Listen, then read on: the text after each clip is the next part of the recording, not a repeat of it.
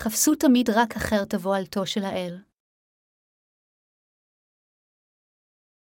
בראשית 3:1-24, והנחש היה ערום מכל חיית השדה, אשר עשה יהבה אלוהים, ויאמר אל האישה, אף כי הוא אמר אלוהים, לא תאכלו, מכל עץ הגן ותאמר האישה אל הנחש, מפרי עץ הגן נאכלה, ומפרי העץ אשר בתוך הגן, אמר אלוהים, לא תאכלו ממנו, ולא תיגעו בו, פן תמותון ויאמר הנחש אל האישה, לא עמוד תמותון כי יודע אלוהים, כי ביום אחרכם ממנו, ונפקחו עיניכם, הייתם כאלוהים, יודעי טוב ורע ותרא האישה כי טוב העץ למאכל וחיטה והוא לעיניים, ונחמד העץ להסקיר, ותיקח מפיריו ותאכל, ותיתן גם לאישה עמה ויאכלה ותפקחנה עיני שניהם, וידעו, כי ערומים הם, ויתפרו עלי תאנה, ויעשו להם חגורותה וישמעו את כל יהבה אלוהים מתהלך בגן לרוח היום.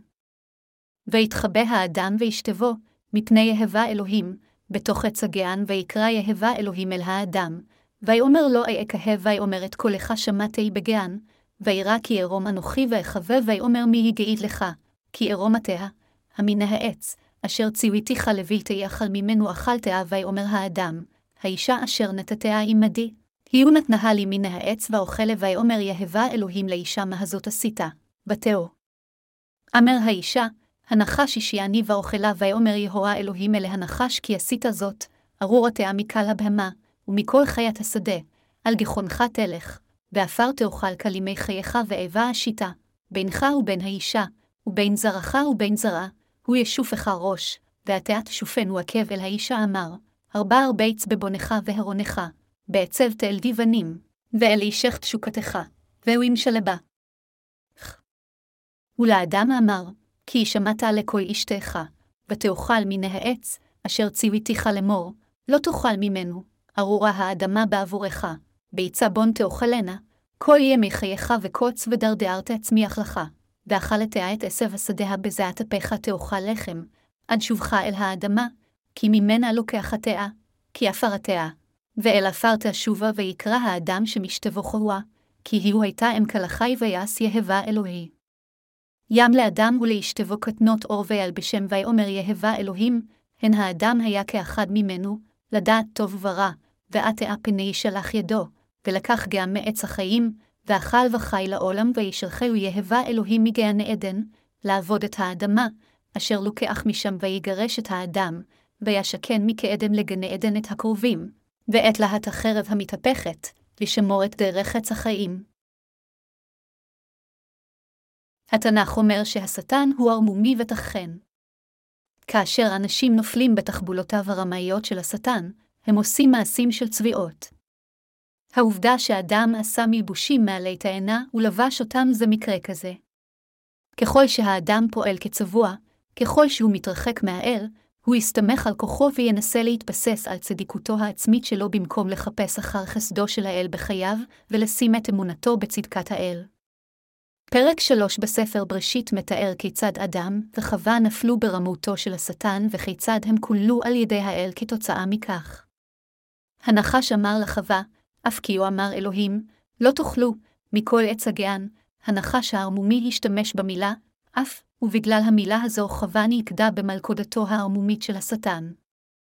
השטן באופן מכוון ניסח את שאלתו כך כדי להבט את דבר האל ולעורר ספק בראשה של חווה, וכך להבטיח שהיא תגיב, וכך הוא יוכל למשוך אותה למלכודת שלו.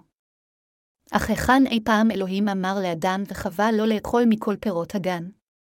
מה שאלוהים למעשה אמר זה כך, מכל עצי הגן אכול תאכלה ומעץ, הדעת טוב ורע, לא תאכל ממנו, כי ביום אכלך ממנו מות תמות, בראשית 2:16-17. השטן ללא ספק ידע את כל זה ועדיין הוא בא לחווה ושאל אותה האם באמת אלוהים אמר לה לא לאכול מכל עצי הגן. המשמעות היחידה של זה היא שלשטן היה בראשו מניע נסתר וזדוני. אם מישהו יגיד משהו מגוחך לחלוטין ולא סביר אף אחד לא יקשיב לו. אך אם הוא ינסח את מילותיו שיראו איכשהו סבירות האנשים יסכימו לפחות להאזין לו. בעידן זה, גם, השטן הערמומי משתמש באותה רמאות כדי להוביל את בני האדם לא להאמין בישוע ולהרוס אותם. אם השטן היה גלויות מונע מהאנשים להאמין בישוע, זה היה מתפוצץ. לכן, בהתחלה השטן מאפשר להם קודם להאמין בישוע, אך הוא מוודא שהם הולכים שולל ומאמינים בהתאם ללימוד השקרי כך שהם לא יוכלו להיוושע מחטאיהם למרות אמונתם בישוע. עתה כמו בימים של אדם, וחווה השטן הוא ערמומי בצורה קיצונית. השטן הוא כה ערמומי ומחבל תחבולות שהוא בחמוש במילים מטעות הנחושות לערער את אמונת האדם.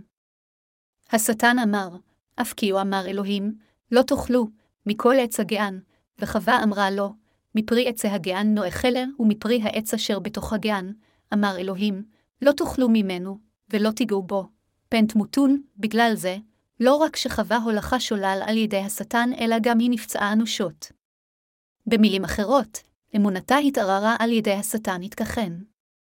היא זכרה מה אלוהים אמר להם עד אז, אך עתה אמונתה נרעדה על ידי נשיפה אחת של השטן. לכן כאשר מישהו נלכד פעם אחת במלכותו של השטן הערמומי, אמונתו נפגמת כך. לכן אנו חייבים לדעת כיצד להבחין בין מעשי הרוח מהמעשים הגשמיים. אם עובדי האל לא יוכלו להבחין בין עבודת הרוח מזו של החומר, הם בהכרח יעשו אין ספור טעויות. כל עוד הכומר לא ידע מהי עבודת הרוח ומהי עבודת החומר, הוא ייפול ברמאותו של השטן. לפיכך, אנו חייבים להבחין באופן ברור בין מה שרוחני לבין מה שגשמי. האם מישהו, אם כן, יכול להבחין בין הרוח לבין החומר בכוחות עצמו? לא. זוהי הסיבה מדוע חייבים להיות מנהיגים בכנסיית האל, וכל עובד וקדוש חייב להיות מודרך על ידי משרתי האל האלו. כאשר אלוהים מינה את משרתיו, הוא נתן להם הבחנה רוחנית. על ידי שהוא מוודא שמשרתיו מסוגלים לראות כיצד השטן עתה מנסה לרמות את הקדושים ובאילו תחומים, אלוהים מאפשר להם להדריך את הקדושים באופן נכון. אלוהים ייסד את כנסייתו ומינה את משרתיו כדי לפעול בה כדי שהקדושים יובלו באופן נכון כך שלא ילכו שולל על ידי תכסיסיו הערמומיים של השטן. כפי שאנו יכולים לראות בקטע כתב הקודש של היום, השטן לא אמר משהו שהיה ב100% מוטעה. בערך 5% ממה שאמר היה שקר ושאר 95% היו מבוססים. הוא לא הזכיר את עץ הדעת טוב ורע שהיה באמצע הגן, אלא במקום זאת הוא הוסיף, האומנם, למילותיו ושאל, האומנם אלוהים אמר לא תאכלו מכל עץ הגן. השטן הוסיף כאן את המילה, אף, האומנם, אך שארית שאלתו נוסחה כמעט באופן זהה למה שאלוהים אמר. אז חווה ענתה לא באומרה, מפרי עץ הגן לא אכלה ומפרי העץ אשר בתוך הגן, אמר אלוהים, לא תאכלו ממנו, ולא תיגעו בו, פן תמותון. אז כפי שאנו יכולים לראות כאן, תחת השפעתו של הנחש חווה ביטאה כאן מילים חסרות אמונה. אנשים מושפעים גם מזולתם. כאשר הם עם מישהו רוחני, ראשם גם הופך לרוחני, אך כאשר הם נמצאים עם אנשים חומרניים, ראשם גם הופך לחומרני. כאשר מישהו נמצא עם השטן, הוא הופך לתחת השפעתו הערמומית של השטן מבלי אפילו להבין זאת, ולא משנה עד כמה הוא יתאמץ לא להיות מושפע מהשטן. באופן כזה, חווה הייתה כאן עתה תחת השפעתו של השטן. זוהי הסיבה מדוע במקום להאמין בדבר האל בדיוק כפי שהוא אמר, שהיא מות תמות, אם תאכל מהפרי האסור, חווה אמרה שאלוהים אמר לה לא לאכול את הפרי, שמה תמות. אפילו לאחר הלידה מחדש, אם עדיין נמשיך את יחסנו עם הדתיים אשר הכרנו בעבר, אז אנו נהיה מושפעים על ידם. למרות שמה שאומרים אנשים אלו הם שטויות, אם נמשיך להתראות עמם זה בלתי נמנע שאנו נמשך אליהם. אכן, אם נמשיך להיפגש עם אלה אשר אין להם קשר עם דבר האל, נקשיב לדרשבות שלהם, נשתתף בכנסים שלהם ונתפלל עמם, אז בהדרגה אנו נמשך לשקרים שלהם. מכיוון שהשקרים שלהם בתחילה נראים מאוד דומים לאמת, אנו נתחיל להתרגל אליהם בהדרגה מבלי לסלוד מהם יותר מדי. לכן בסופו של דבר אנו נאבד את אמונתנו לחלוטין, מה אם לא אלו הם מעשיו הערמומיים ותחבולות השטן. זוהי הסיבה מדוע ישוע אמר, ראו והישמרו לכם מסעור הפרושים והצדוקים, מתי 16:26. אם הצדיקים ימשיכו להקשיב לאנשים של חיי העולם הזה, אמונתם תתמוטט. גם אמונתה של חווה התערערה כיוון שהיא הקשיבה לנחש. כתוצאה מכך היא אמרה, אמר אלוהים, לא תאכלו ממנו, ולא תיגעו בו, פן תמותון. כתוב בתנ"ך בבירור שישוע לקח את כל חטאי העולם על ידי שהוטבל בידי יוחנן.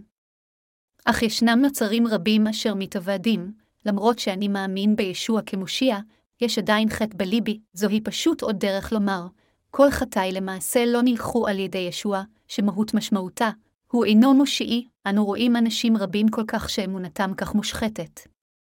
לכל בית צריך להיות גדר ודלת. פנים הבית צריך להיות מובדל בבירור מבחוץ. אם אמונת האנשים בבשורת המים והרוח משתנית זה בגלל שהם לא שמו גדר של אמונה. אנשים שכאלה ממשיכים ללכת לנביאי שקר מתגנבים מסביב אם יש משהו שהם יכולים להרוויח שם וממשיכים לחשוף את עצמם לשקר ובסופו של דבר הופכים לאנשים חסרי אמונה. חייבת להיות לנו עין אשר רואה את כל התמונה. אפילו אצל האויבים הרוחניים שלנו חלק מההיבטים נכונים. אם מסתכל רק על היבטים מסוימים אנו אכן נגלה שבחלקם אויבינו לא לגמרי טועים. אך אם נתעלם מכל טעויותיהם בגלל יתרון זה, אז בסך הכל נהפוך להיות בדיוק כמותם. כפי שאמרתי פעם אחר פעם, אנו חייבים באופן ברור לסמן גבול של אמת בינינו לבין אויבינו. זה מכיוון שרק אז אמונתנו תעמוד באופן זקוף ואנו נוכל להגן על אמונה זו בחיינו. כנסיית האל היא התאספות של אנשי האל המאמינים בדברו. במקרה זה אין שעור רוחני. אם איזשהו שעור נכנס פנימה, אז זו כנסיית האל אשר מסירה את כל השעור. דרך החשיבה של בני האדם ומערכת הערכים שלהם הן שעור וכנסיית האל מסירה את השעור הזה עם דבר האל. אם בעולם זה לא תהיה כנסיית האל, האנשים יחיו בעולם הזה מלאים רק בשעור. היכן שיש שעור של בני האדם, שום פעולה של בשורת המים והרוח לא תתעורר. ספרים הכתובים על ידי אלה אשר לא נולדו מחדש הם לא יותר מאשר הרמה של שעור ואם מישהו ממשיך לשאת דברים שכאלו. בסופו של דבר נשמתו תמות. אלוהים אמר לנו, מכל עץ הגן אכול תאכלו ומעץ, הדעת טוב ורע, לא תאכלו ממנו, כי ביום אכלה ממנו מות תמותון, אך אם לא נאמין בכך, אז ניפול לרמאות השטן, ובסופו של דבר נאבד אפילו אמונה קטנה כלשהי אשר הייתה לנו. השטן מאתגר אותנו ללא סוף, ומסית אותנו להיות צבועים. קריאת התיגר שלו היא ערמומית בצורה קיצונית. כך השטן מתקרב אלינו בערמומיות שכזו, הוא מתקרב אלינו כאחד שמבין ומגלה אהדה לצרכינו הגשמיים או כמישהו אשר מסית אותנו ודורש ממשרתי האל להתפשר ולקבל את תשוקותינו החומריות.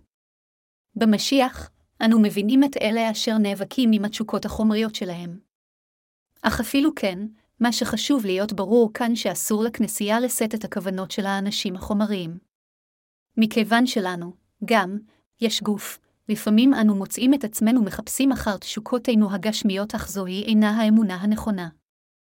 אם אנו בעצמנו נלך אחר מחשבותינו הגשמיות והכנסייה גם תאפשר זאת לתשוקותינו הגשמיות, אז אנו נשאר בסופו של דבר רק עם דוקטרינות נוצריות ספורות ויחסים בין בני אדם. האמונה האימתית תיפגע וכתוצאה מכך אנו נתמוך בכך שהבשורה נמצאת גם במקום אחר בכל כנסייה. אם הכנסייה תשים יותר מדי דגש על ענייני החומר, המסקנה המתבקשת היא שהכנסייה לא תהיה מסוגלת להוביל באופן הולם נשמות. למשל, הבה נניח כאן שמשפחה מסוימת היא כה ענייה שעלינו לספק עזרה פיננסית. כמובן, אם עזרה פיננסית תעזור לנשמות אלו אז יותר מאפשרים מבחינתנו לספק את העזרה הזו. בכל אופן, יש כאן מלכודת שזה אשר יקבל תועלת פיננסית מהכנסייה יותר מסביר שהוא ירצה רק תועלת חומרית וכאשר תועלת שכזו לא תסופק לסביעות רצונו לאחר מכן, הוא עלול לעזוב את הכנסייה. ראיתי זו יותר מידי פעמים עד עתה. בראשונה ליוחנן 1:9 נאמר, ואם נתוודה את חטאותינו נאמן הוא בצדקי כליסה לוחה לחטאותינו ולטהרנו מכל עוון, מה השוני בין הנוצרים החומריים לבין כנסיית האל המאמינה בבשורת המים והרוח? גם נוצרים חומריים אומרים שאין בהם חטא כיוון שישוע לקח את כל חטאיהם. בכל אופן, הם גם אומרים שמחילת החטא מתקבלת בכל פעם שהם מתוודים על חטאי היום-יום שלהם וכאשר הם מעלים תפילות תשובה יום אחר יום. בניגוד לכך, אנו מאמינים שאף אם לא נתוודה ישוע כבר לקח את כל חטאי העולם. אלוהים מאשים את ליבנו כדי ללמדנו מה עשינו לא נכון. מסיבה זו אנו מודים על אבנותנו ומתוודים על חטאינו, אבל לא בגלל שיש חטא בליבנו, ואנו מבקשים להימחל מחטאינו על ידי מעשינו זה. במציאות, אדם היה המנהיג של חווה. כל פעם שיש שני אנשים או יותר, אלוהים תמיד מרומם מנהיג. כאשר שנים מעובדנו יחד עם משפחותיהם הלכו ליאן ביען, סין, כדי להטיף שם את הבשורה, הכנסייה מינתה את האבנגליסט צ'אנג כמנהיג שלהם. הכנסייה אמר לאבנגליסט צ'אנג להוביל ולאבנגליסט פארק לשאול אותו את כל הדברים ולעולם לא להחליט או לפעול בעצמו. בעשותה כן, הם שרתו שם היטב את הבשורה. באופן כזה, חייבים להיות מנהיגים ברורים בכנסיית האל. רק מכיוון שאתם ואני משרתים את הבשורה, אין המשמעות היא שאנו כולנו נהפוך לאנשי אמונה. כאשר הפסולת של גופנו עולה באופן קבוע, אנו חייבים להסירה וללכת אחר ישוע. איננו הופכים למנהיגים פשוט על ידי קבלת מחילת חטאינו על ידי שאנו נלהבים. משרתי האל חייבים להיות מסוגלים להבחין באופן ברור בין הדבר הרוחני לבין מה שחומרי, לדעת מהן תחבולות השטן ולהתמודד מולן בחוכמה. רק אז כנסיית האל תוביל באופן הולם את הקדושים. מנהיגי הכנסייה חייבים למנוע מהשטן להפריע לכנסיית האל. כל אחד חושב שכל מחשבותיו הן נכונות ומבוססות מבחינה רוחנית. לכן בהיעדר מנהיג, אין דרך בשבילנו להבחין בין המחשבות הרבות העולות בראשנו האם הן רוחניות או חומריות. רק כאשר יש לנו מישהו אשר מוביל אותנו אנו יכולים להגן על אמונתנו, להוביל נשמות אחרות באופן נכון ולא ללכת שולל אחר תחבולות השטן. השטן הוא ערמומי בצורה קיצונית. השטן הוא כה ערמומי שאפילו משרתי האל יכולים להיות ללכת שולל. על מנת להבטיח שאינכם הולכים שולל אחר השטן, אתם חייבים לעמוד באופן זקוף מבחינה רוחנית. במילים אחרות, אתם חייבים לעמוד איתן על דבר האל. בראשנו יש גם מחשבות חומריות וגם מחשבות רוחניות, אך על המחשבות הרוחניות אנו חייבים לעמוד באמונה. זוהי הסיבה מדוע אלה אשר הם רוחניים אינם מצהירים על ההוגנות של גופם. הם אינם בוטחים בגופם כפי שפאולוס השליח אמר, כי אנחנו בני המילה העובדים את האלוהים ברוח ומתפארים במשיח ישוע ואיננו בוטחים בבשר, אלא פיליפים 3:23. בשעה שהם עובדים את עבודת האל אנשי הרוח לעולם אינם מתעכבים על מחשבותיהם הגשמיות. הם מבטלים את עצמם והולכים אחר ישוע. זה בגלל שהם יודעים שהם לא יותר מאשר בשר ורק ישוע הוא הרוח, וזוהי הסיבה לכך שהם מבטלים את עצמם והולכים אחר ישוע. בכנסייה, הליכה אחר דבר האל וההדרכה של הכנסייה לא באה ללא מחיר אלא היא נעשית לאפשרית רק אם נתכחש לעצמנו. התנ"ך אומר, ועד יעלה מן הארץ, והישקע את כל פני האדמה, בראשית 2:26. המשמעות של זה היא שהמחשבות בראשנו הם תמיד רעות ומחפשות רק אחר תשוקותינו הגשמיות ומחשבות גשמיות שכאלו אין להן שום תועלת לחיינו הרוחניים. כיצד, אם כן, אנו יכולים לבטל את עצמנו? אנו יכולים לבטל את עצמנו רק כאשר אנו מאמינים שמחשבותינו הם תמיד מוטעות ומה שכנסיית האל עושה זהו תמיד נכון. הקדושים חייבים להבין שהם מבשר ושישוע הוא הרוח והם חייבים לדעת ולהאמין שאלוהים רומם את משרתיו בכנסייתו, שהוא נתן להם מחשבות רוחניות ואמונה ושכך אלוהים מוביל את כנסייתו. אז הקדושים יוכלו לבטל את עצמם ולהיות מובלים על ידי הכנסייה. אם כנסיית האל הייתה כה מלאה באהבה חומרית והיא הייתה פשוט בעיוורון סובלת כל אחד ואפילו מחליקה לגבי חבריה הבעייתיים, האנשים היו אוהבים את זה. כאשר מסתכלים במושגים גשמיים יכול להיות שזה יראה כאילו הכנסייה תשגשג ויהיו יותר קדושים ותהיה התעוררות גדולה אם נשרת בצורה שכזו, אך כשמתסכלים על זה מבחינה רוחנית, זה רק יהרוג את הנשמה. אם משרתי האל היו צריכים לשאת את כל הרצונות של הקדושים, יכול להיות שזה היה מוצא חן בעיניהם בזמן ההוא אך נשמתם לא הייתה מסוגלת לגדול והייתה משתנה מבחינה רוחנית. כאשר חולשתו הגשמית של קדוש מסוים נראית ומנהיג הכנסייה נוזף בו בחומרה, הוא יכול לחשוב, בחור זה הוא מנהיג קר לב, הוא כזה שלא אכפת לו, אך ברגע שהרגע הזה יחלוף, ישוע יעורר אותו. ישוע ילמד אותו באופן הולם ויגיד, היה עליו לעשות כן כדי לאמן אותך ומחשבותיך לא היו נכונות, באדונינו יש אמת ואהבה.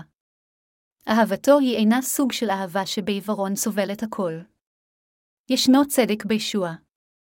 במילים אחרות, ישנו גם צדק וגם אהבה באדונינו. כאשר הקדושים זקוקים לעזרתנו, אנו חייבים לעזור להם אפילו אם הם אינם רוצים את עזרתנו. אין זה משנה עד כמה מישהו יהיה נדיב ונחמד אליכם מבחינה גשמית, ועד כמה הוא יהיה נעים אליכם מבחינה גשמית, היחסים הגשמיים האלו לא יכולים להחזיק מעמד זמן רב. הם התפרקו תוך זמן קצר כיוון שזה כמו בית הנבנה על החול. אנו חייבים להבחין במשהו רוחני. בעוד שאיננו יכולים להיות מסוגלים לחיות ברוחניות ב100% מהזמן, בליבנו, אנו חייבים להבחין בין מה שרוחני לבין מה שגשמי ואנו חייבים לחיות על ידי רוח הקודש. אז אלוהים יפעל בחיינו, האמת תשמור עלינו ואמונתנו הרוחנית תגן עלינו.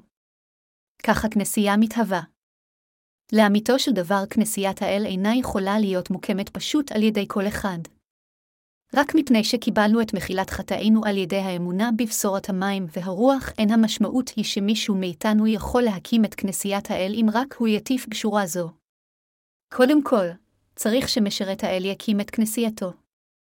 למשרתי האל חייבת להיות המסוגלות לחזות מראש מה יקרה לקדושים בעתיד והם חייבים לדעת כיצד להבחין בין הרוחניות לבין הגשמיות ולהדריך נשמות באופן הולם.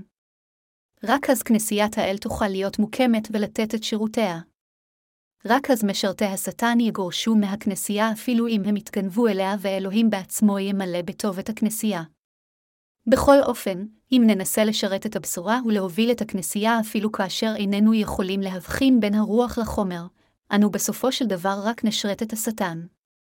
חבריי המאמינים, מה היה קורה אם היינו כאלה חסרי אמונה ואומרים, שמה תמות, במקום אתם, בוודאי תמותו, זה הכל היה נגמר מבחינתנו. מה הייתה התוצאה של הטפת הבשורה לאנשים אז? לאחר הקשבה לכל בשורת האמת הם יוכלו להגיד, ישוע לקח את כל חטאי. הללויה. אך מכיוון שאני עושה חטאים כל יום עליי להימחל מכל חטאי האישיים על ידי העלאת תפילות תשובה. זה מבוסס מבחינה תנכית. הסתכלו כאן. הסתכלו בראשונה ליוחנן 1:9. האם לא נאמר שעליי להעלות תפילות וידוי, זוהי ממש הטענה של אלה אשר אמונתם פשטה רגל. הזכרתי תפילות וידוי בדיון הקודם שלי. מכיוון שמצפוננו מוטרד, אנו מתוודים ולא מכיוון שאלוהים רוצה לקבל מצידו את וידוינו. מכיוון שאלוהים כבר מחק את כל חטאינו עם בשורת המים והרוח, כאשר מסתכלים באמונה כל חטאינו כבר נעלמו. כדי לשחרר את עצמנו מהרוע אנו מתוודים לא מכיוון שיש בנו חטא. האם אתם מבינים למה אני מתכוון כאן? אם, בכל אופן, היינו אומרים מתוך חוסר אמונתנו, מחילת החטא מתקבלת על ידי וידוי, אז מאז והלאה, היינו עומדים כנגד האל ובונים את ממלכת השטן. אפילו כאשר נעמול ונסבול, ככל שנטיף את הבשורה מבלי להיות עם אמונה הולמת, כך יותר אנשים יצטרפו למעשה בסוף לצבא השטן. אף על פי שזו לא תהיה כוונותנו, זו תהיה התוצאה. למעשה, זה היה עדיף בשביל אנשים שכאלה לא לנהל את חיי האמונה שלהם. בכל אופן, ישנם כאלה מבין האנשים האלה אשר באמת רוצים לנהל חיים רציניים. הם מתאמצים כל כך שהם לעולם לא מבזבזים כסף על עצמם אלא רק בשביל אחרים. אך אם נסתכל מבחינה רוחנית הם יהיו יותר לתועלת האל אם לא יעשו דבר. אנשים שכאלה עושים מעשים שכאלה בדיוק מכיוון שאינם יכולים להבחין בין הרוח לחומר. במילים אחרות, זה קורה בגלל שהם נופלים בתחבולות ותכסיסיו של השטן. כאשר אנו ממשיכים בחיי האמונה שלנו, אנו חווים בעצמנו מפעם לפעם כיצד כל סוגי המחשבות המזוהמות עולות בנו. כאשר אנו נופלים למחשבותינו החומריות במקום ללכת אחר הרוח, זוהמה ומחשבות אנוכיות עולות. לכן זה חכם להיות מובל מההתחלה וללכת אחר דבר האל. בדיוק כפי שבני ישראל הלכו כולם אחר ארון הברית, אנו חייבים ללכת אחר דבר האל. אנו חייבים להפוך לעובדים שכאלו אשר יודעים מה רוחני ומי באמת הולך אחר הרוח באמונה. אנו חייבים להבחין מהו הדבר הרוחני. למשל, החניכים של בית הספר למיסיון שלנו אינם לומדים בעיקר כיצד להטיף את דבר האל. אדרבה, הם מודרכים ללכת אחר רצון האל על ידי למידה כיצד להבחין בין רצון רוח הקודש לבין רצון הגוף. במילים אחרות, הם מתורגלים לבטל את עצמם על מנת לשרת את פשורת המים והרוח ביותר נאמנות. המטרה שלהם בבואם לבית הספר למיסיון זה להבין איזה סוג של חיים הוא סוג החיים הנכון. אם הם יבינו זאת ואכן יתרגלו זאת באמונה בחייהם, אז לא יהיה להם דבר נוסף ללמוד. אתם חייבים לשמוע לדבר האל, לגדול באמונה, ללכת אחר הקודמים לכם באמונה, לציית להם ולהתאחד עמם. הרשו לי לספר לכם סיפור קטן כאן. לפני זמן רב, הייתה ממלכה המלאה באנשים חכמים וממלכה אחרת המלאה בטיפשים, ושתי ממלכות אלו נלחמו. כולם בממלכה החכמה היו מלאים בחוכמה מהמלך ושר הביטחון כל הדרך למטה עד החייל הפשוט. מצד שני, כולם בממלכה הטיפשה היו טיפשים, מהמלך ועד שר הביטחון וכל החיילים שלהם. מלחמה פרצה בין הממלכות המנוגדות כל כך. הקצין הממונה של הממלכה החכמה צעק, הסתער, אך חייליו כולם חשבו, אם הסתער כך קדימה, יהיה הראשון למות. עליי קודם להתחבא בגומחה וכאשר האויב יהיה מוטש אני אצא לשדה הקרב, ואייחד את עצמי במידה רבה, אז הם כולם יתחפרו בקרקע והתחבאו. בניגוד לכך, כאשר הקצין הממונה של ממלכת הטיפשים צעק, הסתער, חייליו המשיכו להסתער. כך אחד אחד הם המשיכו לדקור למוות את החיילים של הממלכה החכמה אשר התחפרו בגומחות. מי ניצחה במלחמה הזו? ממלכת הטיפשים ניצחה במלחמה. באופן דומה אנו יכולים לפעול לפי הכללים של כנסיית האל רק אם נהפוך לטיפשים. למעשה, כולכם טיפשים. אנשי העולם אומרים שהם פשוט אינם יכולים להבין אותנו מכיוון שאנו נראים כה טיפשים בעיניהם הגשמיות. הם אומרים שאף אחד אינו מאמין כמו שאנו מאמינים אפילו אם דבר האל אומר כך. לכן כאשר מסתכלים עלינו בסטנדרטים של העולם אנו טיפשים. אנו אידיוטים. נוצרים גשמיים קוראים לנו טיפשים ומתייחסים אלינו כאידיוטים כיון שהם יכולים להגיע לפשרות עם העולם בקלות שכזו והם כה גמישים בהתנהגותם. אך אנו הולכים רק אחר דבר האל ומטיפים רק את פשורת המים והרוח באופן בלעדי. כאשר מסתכלים על זה דרך סטנדרטים של בני אדם, אנו אכן נחשוב שזה טיפשי ללכת אחר כנסיית האל. למעשה, אם נלך אחר ישוע באופן הולם, זה רק מובן מאליו שהתייחסו אלינו כך. כפי שישוע אמר, וילכם עם כל האנשים משבחים אתכם כי כדעבר הזה עשו אבותיהם לנביאי השקר, לוקס 6:26. לפעמים, נראה שלכנסיית האל יש מעט חמלה בשביל הקדושים. כמעט ואין חיים פרטיים וכאשר אנו חושפים את מחשבותינו העצמאיות, אנו רק ננזפים בתמורה. בכל אופן, מכיוון שמחשבותינו אינן נכונות לפני האל, הכנסייה גוערת בנו כדי לשפר את הפגמים שלנו. אם נגיד את דעתנו על ידי שנאמין באמת בדבר האל, הכנסייה אז תאשר אותן כנכונות. ללכת אחר כנסיית האל זה ללכת אחר האדון. רק כאשר אנו רוחניים אנו יכולים ללכת אחר כנסיית האל ורק כאשר אנו יודעים והולכים אחר רצון האל באמצעות כנסייתו אנו יכולים ללכת אחר ישביה. חבריי המאמינים, האם אתם רוצים ללכת אחר רצון האל? האם אתם משתוקקים ללכת אחר רצון האל ולא משנה מה יקרה לכם? אם יש לכם רצונות שכאלו, אז אתם יכולים ללכת אחר ישביה. כאשר אתם ממשיכים בעבודתכם שלכם, ישנם זמנים שהתוצאות אינן כה טובות, אך אם ליבנו משחר ללכת אחר האל, הוא יגשים הכל. אם רצון האל מאיתנו זה לרצף לבנים, אז עלינו אם כן לרצף, ואם רצון האל למוטט שוב את החומה, אז עלינו למוטט את החומה בלב שמח. אם ברצוננו לציית לרצון האל, אנו יכולים לעשות הכל וכל דבר. רק מי שהולך לאן שישה מוביל אותו יכול להתהלך עם האדון, חזון יוחנן 14:24. ישנו סדר מוגדר במלכות האל. למרות שזה לא נראה בעיניים, ישנו סדר וחכמה בכנסיית האל. למרות שזה לא נראה, ישנו שלטון ואמונה אמיתית בה. כאשר אנו רואים כיצד משימה מסוימת מתבצעת, לפעמים היא נראית לנו כה מגושמת שאנו חושבים, איזו עבודה עושים ללא כל דיון וללא תוכנית, אך בהמשך הדרך, אנו בסופו של דבר רואים בעצמנו ומסכימים, אז המנהיג התחיל את העבודה עם תוכנית שכזו. הוא עשה כן במחשבה תחילה, אף על פי ששום דבר לא היה במקומו, כנסיית האל אינה עושה דבר ללא סיבה. למרות שלוקח זמן לסיבות להיראות, זה במחשבה תחילה, בתכנון מדוקדק ותפילות בלתי פוסקות שהמנהיגים, המשרתים שמים לבנה אחר לבנה על פי התמונה המלאה שנמצאת במחשבותיהם. זו חוכמתו של האל ורצונו. בחיי האמונה שלנו, אנו חייבים ללמוד את ההבחנה הרוחנית ממנהיגנו המשרתים. מהו רצונו של האל? אם זה משביע את רצון האל, אז אנו חייבים להכניע את עצמנו אפילו אם איננו שמחים ומחשבותינו הפוכות מזה. אנו חייבים למות, אך ישוע חייב לחיות, ואנו חייבים למות, אך ישוע חייב להצליח. רצונכם ורצוני חייב להתבטל, אך רצונו של האל חייב להתמלא. עם הבחנה רוחנית שכזו אנו חייבים להתבטל ולהכניע את עצמנו, ואנו חייבים לחפש אחר מה שמועיל לישוע. כל מה שמפאר את ישוע ונותן תועלת לממלכתו, אנו חייבים לעשות ללא כל היסוס. אם ישוע אומר לנו, עתה כשאתם קיבלתם את מחילת חטאיכם עליכם להפריד את עצמכם מהעולם, אז עלינו להפריד את עצמנו ללא תנאי בין אם נתבזר או לא. ואם שורת המים והרוח יכולה להיות מופצת יותר הלאה, אז עלינו לעשות כל מה שידרש כדי להשיג זאת. כיצד אנו יכולים אי פעם להשביע את רצון האל אם אכפת לנו מגאוותנו ומהנוחות שלנו? אם זה ישביע את רצון האל, אנו חייבים להקדיש את כל ליבנו. זוהי המחשבה שעלינו להיות איתה. ישוע אמר, חפשו קודם אחר מלכות האל וצדקתו, אנו חייבים להיות יעילים לישוע ולכנסיית האל אפילו אם זה יגרום לנו להפסד. דבר ראשון במעלה אתם, ואני חייבים דבר ראשון לחפש אחר תועלת האל.